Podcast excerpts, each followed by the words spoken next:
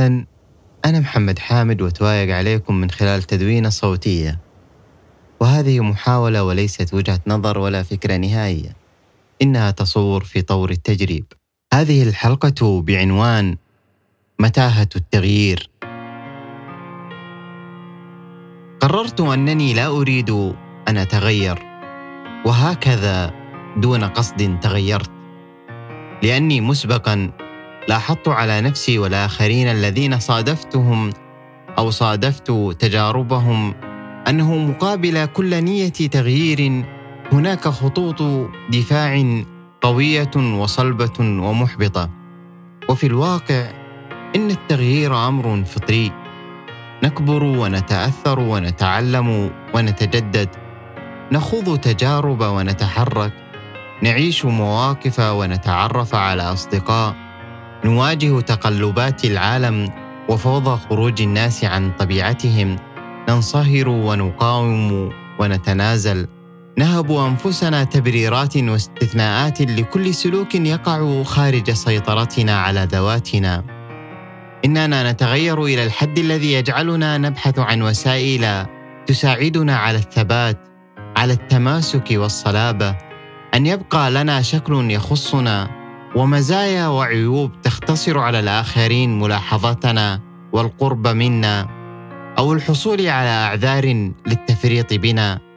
نلتزم بمعتقدات ومبادئ وأفكار نناضل ونعيش للدفاع عنها وتأكيد أهميتها، مواقف يؤذينا أن نتذكرها ونحن ما عدنا نؤمن بضرورة ما اخترناه حينها، وجهات نظر خضنا معارك طويلة للفوز بالموافقة على صحتها، أحياناً ما يمنعنا عن فعل أمر ما أو تنفيذ قرار هو التصريح به، شعور وهمي بأننا فعلناه، خطوة في الخيال لا تكلفنا أن نتحرك أو نبذل أي جهد، استطراد يهبنا لذة تحقيق المراد، لأن الكلام عندما يصير بديلاً عن الفعل فإنه يفسد التجربة.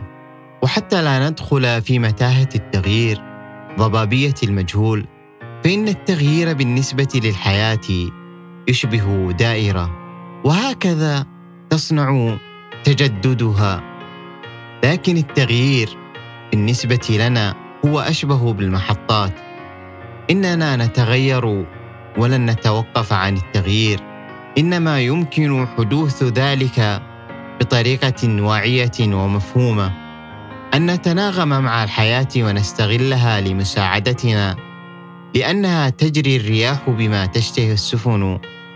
البحارة جربوا ذلك واستفادوا من قوة الطبيعة، وحدهم الذين جلسوا على الشاطئ قالوا أشياء سيئة عن الريح والرحلة، رغبوا في أن تنتهي مغامرتهم قبل أن تبدأ. أنت، أنا، نرغب في أن تستمر حكاية نبني فصولها ونؤثث لحظاتها ونواصل في مغامرتنا، لأنها حياتنا. لذلك إننا نتغير ما دمنا نعيش، نتغير لأن السكون سمة تخص الذين يميلون إلى الجلوس خارج فاعلية الزمن وحيوية التجدد. إننا نتغير ما دمنا نسمح للمرونة بأن تكون جزءاً من تشكيل طبيعتنا، ولكننا سنفشل في إحداث التغيير إن كان الأمر مجرد رغبة عابرة ونية خاطفة لا تتكئ على ضرورة صحية. نقطة أخيرة، كل الأشياء تمارس التغيير حتى لا تفسد، وإن كنت تظن أنك جيد بما يكفي، أرجوك لا ترتكب حماقة تشويه نفسك، وإن تغيرت لا تصر غيرك، لا تبتعد عنه، كن أنت بنسخة أفضل منك. هذا محمد حامد، وهذا بودكاست أتوايق، كونوا طيبين.